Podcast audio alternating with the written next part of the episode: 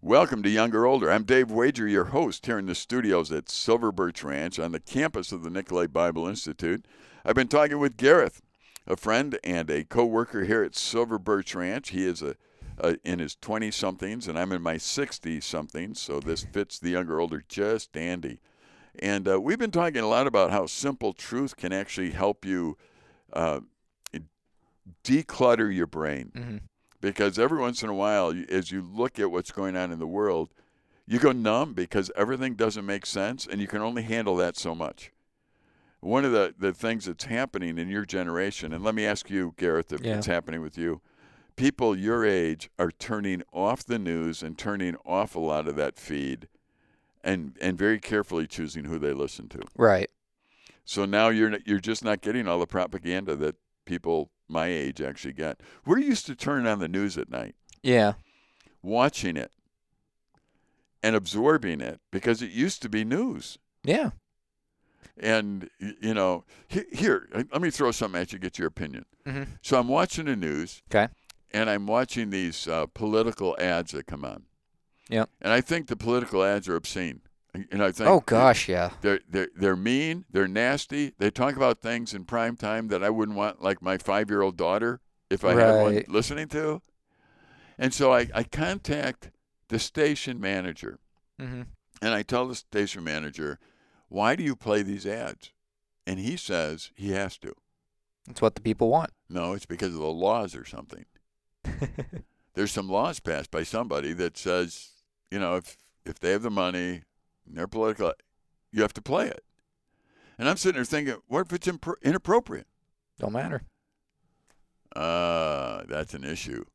Yeah. So now all of a sudden I look at it and go, well, I told this station manager, then until after the election, I'm done watching your station. right. He goes, "Well, that's your choice." I said, yes, it is, and and I don't want to watch it because of the ads.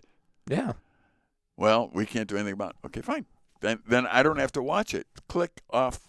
And his thought process is he's expecting a full on argument and you know, you to call him every na- name under the sun because you don't agree with what he says. Yeah, but th- what they don't understand is you don't have to listen to it. Right. Um, so there are people out there who what what does it mean to be offended by somebody? If I if you were to come to me and say you were offended by me, what in the world are you even talking about? Does that just mean you disagree with me?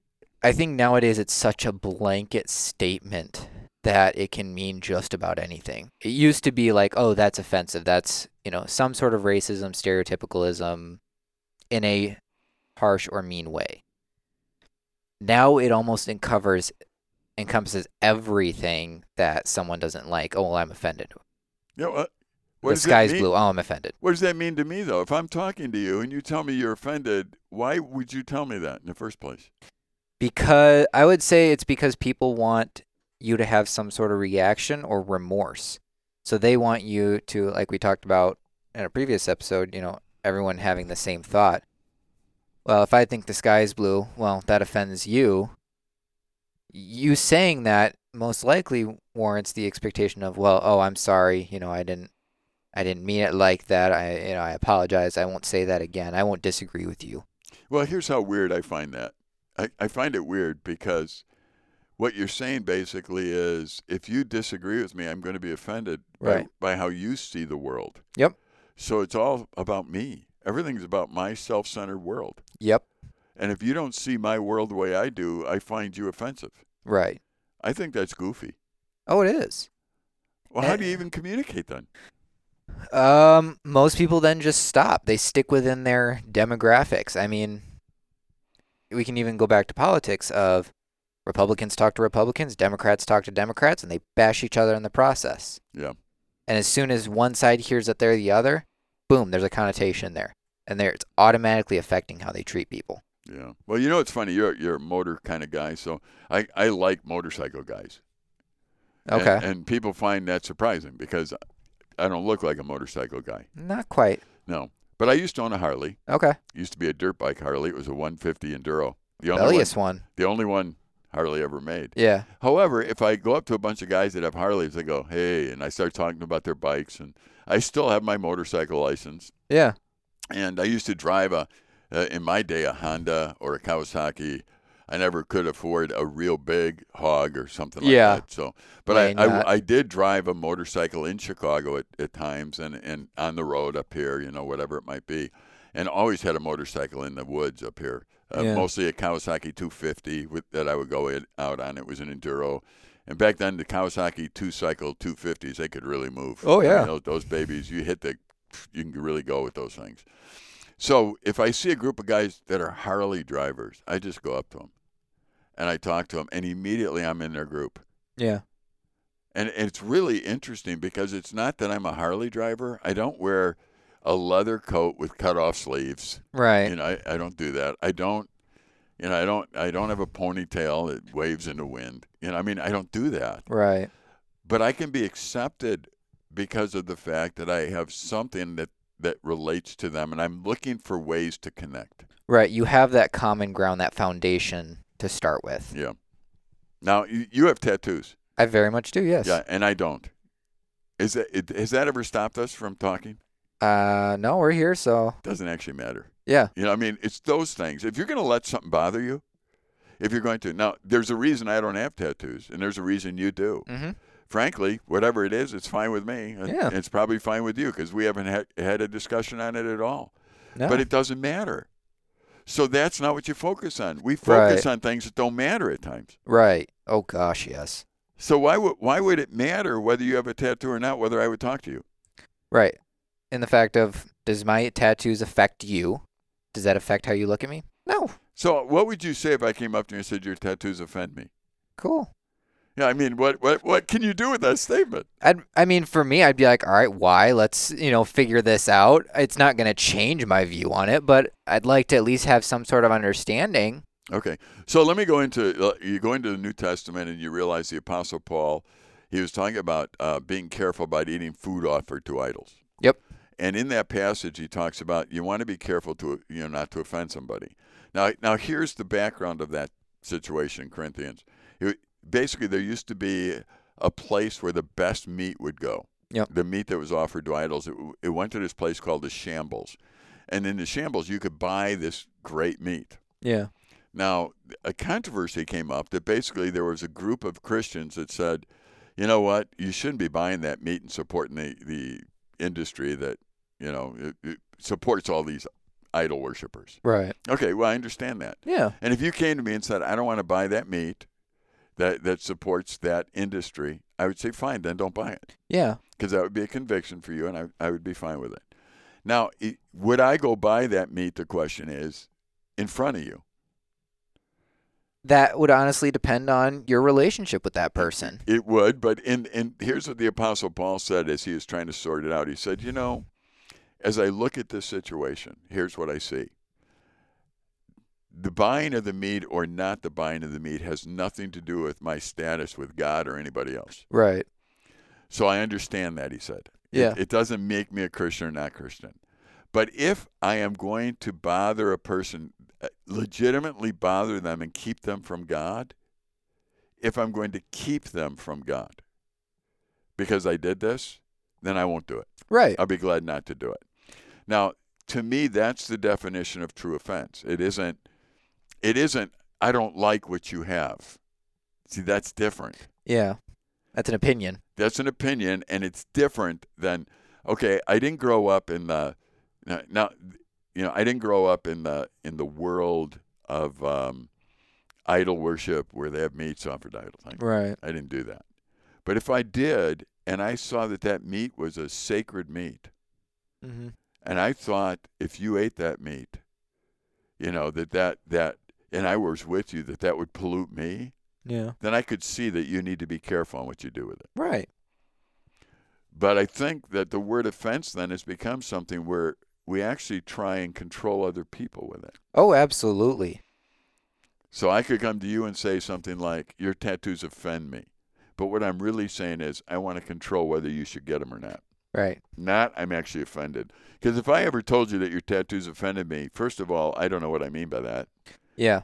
I, just because I don't have them, I don't have a, um, um, your hair's longer than mine. It is. I don't have real long hair either. I have short hair. But your hair doesn't bother me. You have a beard. I don't. I do. I used to have a beard, but I don't anymore. Right.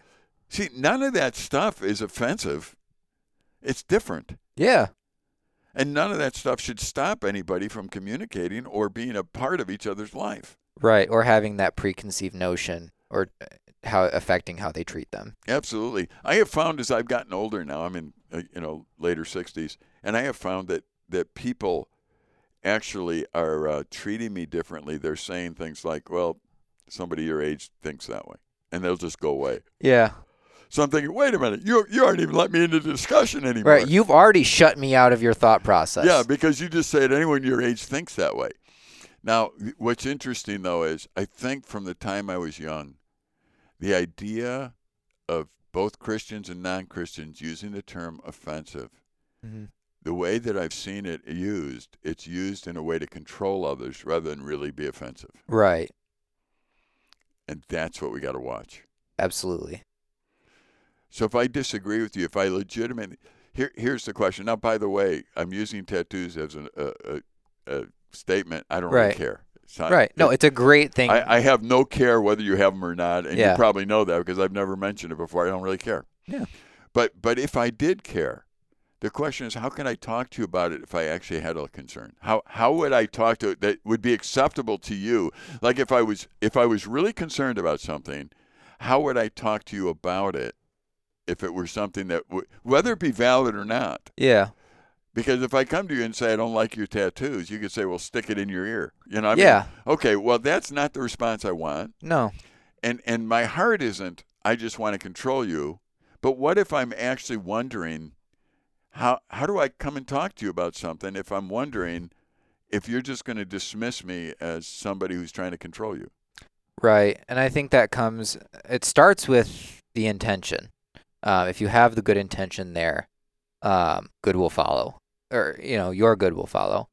So, you know, if I said, oh, I think you riding a, Har- a Harley or a bike offends me, or, you know, I don't think you should. Well, if that's the first statement I've ever said to you, I don't know you. Who cares what you think? right Right. If I've known you for a while, yes, that's going to have a little more weight. But at that point, I've realized oh, it doesn't matter. right If I go up to some random person and let's tread this line, they might be of a different sexuality, you know, right whatever they identify as. And I say, I think that's wrong. I think it's against the Bible. Again, I think you're a horrible person because of it.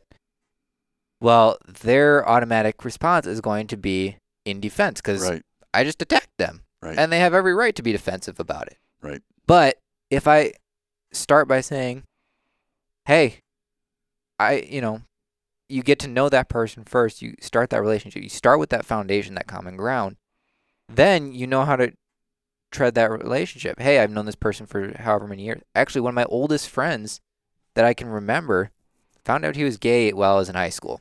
right I didn't change my view of him. I don't. It didn't change that. You know, it didn't make me think less of him. That God loves him less. I don't have to agree with it, and I don't agree with it. But is the friendship or that relationship worth more or less than that view? right And I think nowadays, um, and I do see it. Not to pick on you, but I do see it a lot in the older generation well sure you do yeah where anything different like that automatically goes to seeing red, you Yeah. know. And I, I've seen it in churches too where someone looks different or and I say this because like my church um, when I was in Michigan, we had a huge um, drug outreach ministry. A lot, had a lot of recovering drug addicts and whatnot. And anyone who'd been going to the church for a while knew that and understood that those people are people too. So you'd come come into church one day and there'd be guys in face tattoos, gang colors, and may or may not be a piece in their waistband, but they were here for the gospel. Um, we had people who would come into that church and knew that would go up to my pastor and say, "Will you let these people in?"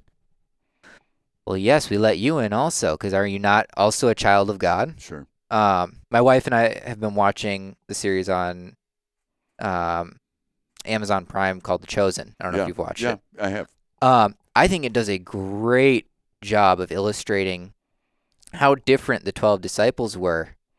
And matthew's a who didn't he oh, I love the m- character they got they did for Matthew yeah because it's a great depiction. Um, and uh, some of the dialogue that Peter says to him is, "Well, you are a Jew and you drained your people dry. Right, How do you expect us f- to forgive you for that?" right, And in reality, it's like, well, Jesus did. He called him just like you, right. um, Simon the Zealot. What people don't understand is zealots were trained assassins. They were extremists in their belief. Jesus called them too. Yep. He called everyone in between. And as Christians, I think we really need to focus on that just because they believe or act different or whatever, we don't have to agree with it. And this is something we've talked about that love is not tolerant, it's patient. Right. You don't have to agree and you don't have to say, you don't have to tolerate that, but you still are required to love that person according to not only the, the 12 c- or the 10 commandments. I was thinking of a Right. Mel, uh, Mel Brooks sketch. Sure. um, but also by what Jesus says, love your neighbor as God first love you. Right. Uh, and love your enemy. And, you know, it was in the in Matthew five forty something. I just used this verse the other day, um, talking about that. But you know, just because other people disagree with us doesn't mean we have to treat them like any less of God's children. Absolutely. And I think that's something that comes up a lot in adverse cultures or adverse beliefs that we as Christians think we need to be, you know, we need to be judge, jury, and executioner. When in reality, our job is to plant that seed and do everything toward that person out of love. Well, you know, people are are, are going to be different, obviously. One, we talked about this in one of our other programs. The idea of being different isn't welcome. Yeah. It isn't welcome in the church, A- and yet the body principle is taught. There's knees, there's ankles, there's Yep. so the the idea of being different. Uh, you and I, we work together. You have long hair, I have short hair. You have a beard, I don't. You have tattoos, I don't. Yeah. None of that has mattered. No. So, so when you look at that, you go and say, okay, that's the stuff. If you're going to focus on that, you're focusing on things that you shouldn't focus on.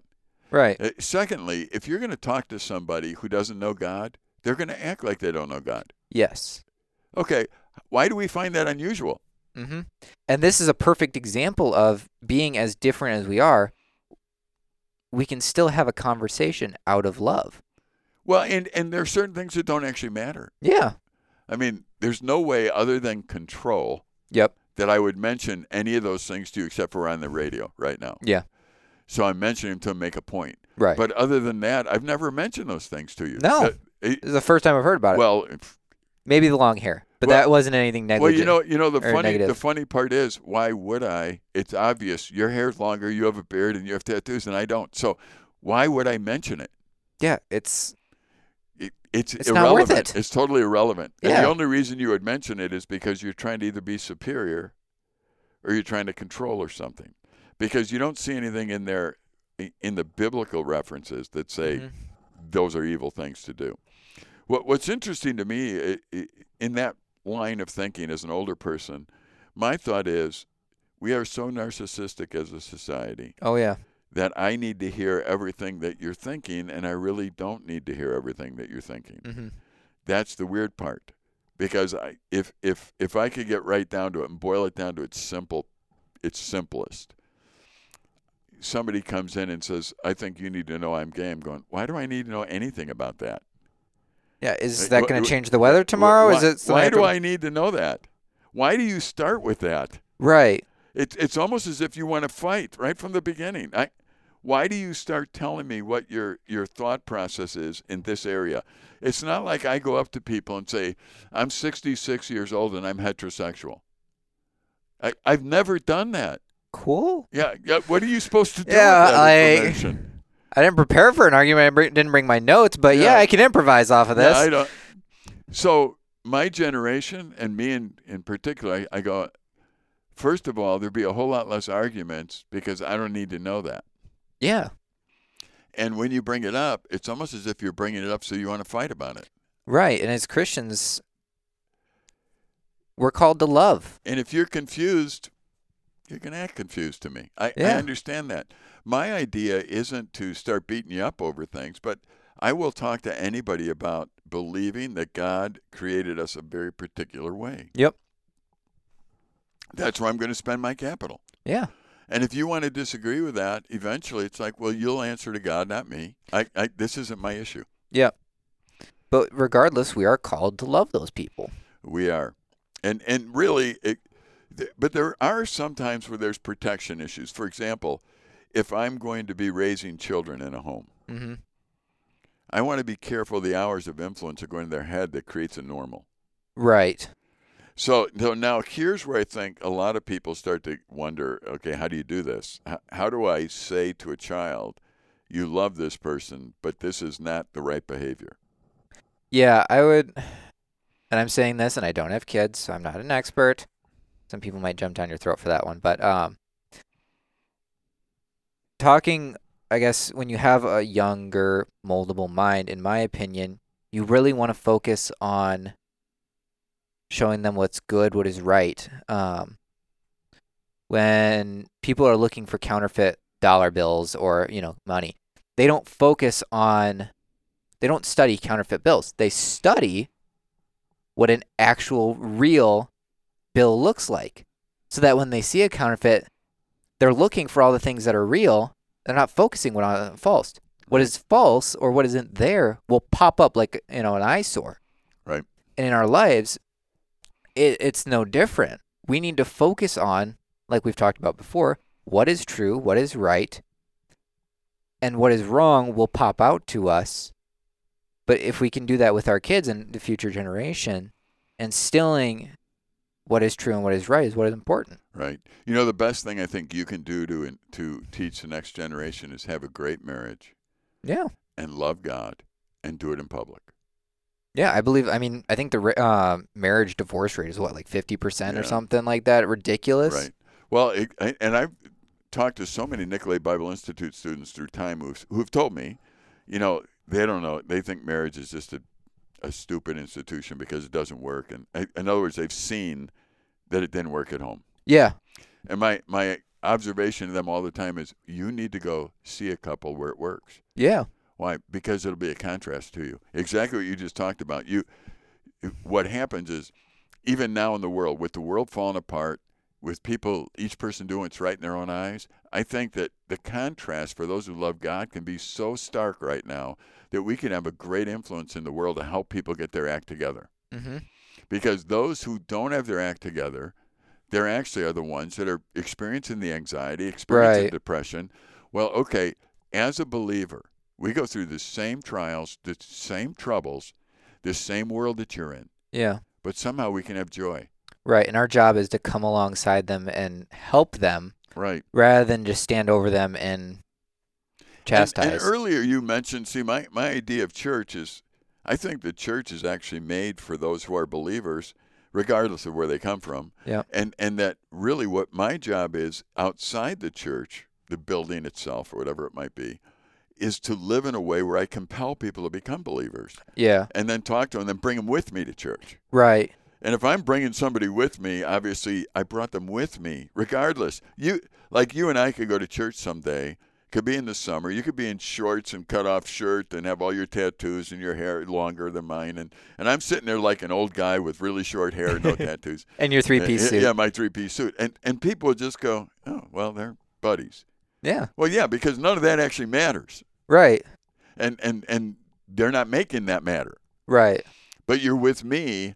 So what happens is all of a sudden it's like, oh, legitimacy oftentimes comes from observing something, not just being told something. Right. So you want to talk about purpose in life? Then you should have purpose in life and you should live that way. Right, being the change you want to see. Yeah. But you got to do it in public and we're so private now. Yeah, oh gosh, yeah. So you got to if you know, you got to have people over to your home. Yep. You have to have people see you in the street, see you at the store. You have to have people see you interact with. If I tell people marriage is important, you need to love your wife, you know, they need to be able to see us. Right. Um, now you you've done you've seen my wife and I, I. I have often said that one of the most important things I do is walk three miles a day with my wife. Holy cow. So because it's we get out of the house, we we we don't have all the other pressures in life, and it's the time because I am not really good. If she just wants to sit there and stare at me and talk, that isn't my thing. So I would just, but if we're walking, she can talk, and and I Yeah. can, and I'll listen, and I can talk. And several times when you're driving, you've seen us walk. Oh yeah, I pass you just about every day. Yeah, so it's like, okay, well, if we walk that direction, you'll see us. If we walk the other direction, you probably won't. Yeah. But the bottom line really is, I have had more people come up to me and say, "My wife and I started walking. It's been really good for us." And I haven't really preached it much. I've just said when someone asks me, "What do you do in your marriage that is work that works?" I say, "We walk." Oh, come on! No, I mean really. No, really. That's that's really. been Go good." try it. Yeah, go s- do it. Uh, It's been good for us, and you do it. We do it almost every day we can. That it's not really, really ugly out, Yeah. and even when it's cold, because we'll ski other other than that, so we'll still go out and do it. Yeah. Because we found that if we stay at home, we lose ourselves in things, Oh yeah. and we don't actually have that time to communicate. Plus, you're making a commitment to each other to walk where you're trying to work on your health. Mm-hmm. You're trying to stay somewhat healthy, and both of you are keeping each other on a schedule of walking them because every day I don't feel like doing it. She says, let's walk. And every day I don't feel like doing it. She doesn't feel like doing it. I say, let's walk. And we make the other person walk. Right. Those are good things for Right. a couple.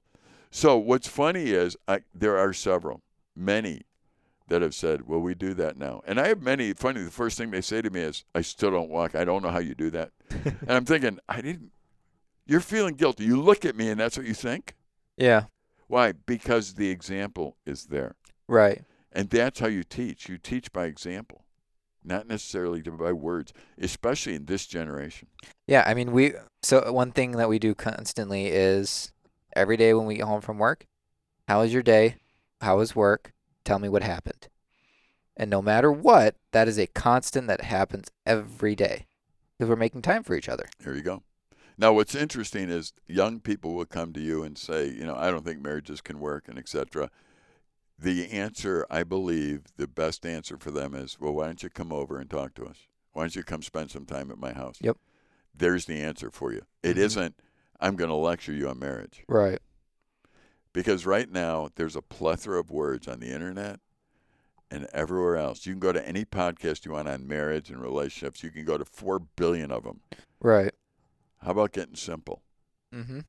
And what you do is go observe somebody whose marriage is actually working. Go observe somebody younger, like Gareth and his wife. Go observe somebody older, like myself and my wife. Go observe different generations, different economic brackets, and look at what makes it work. Yeah. not study what doesn't work Right. because that is a dime a dozen out there and you can find it and probably immersed in it in the media so anyway well thank you gareth for your time this is Yeah. dave wager and gareth coming to you from silver birch ranch on the campus of the nicolay bible institute and this is a program called younger older we invite you to check out the website silverbirchranch.org goodbye for now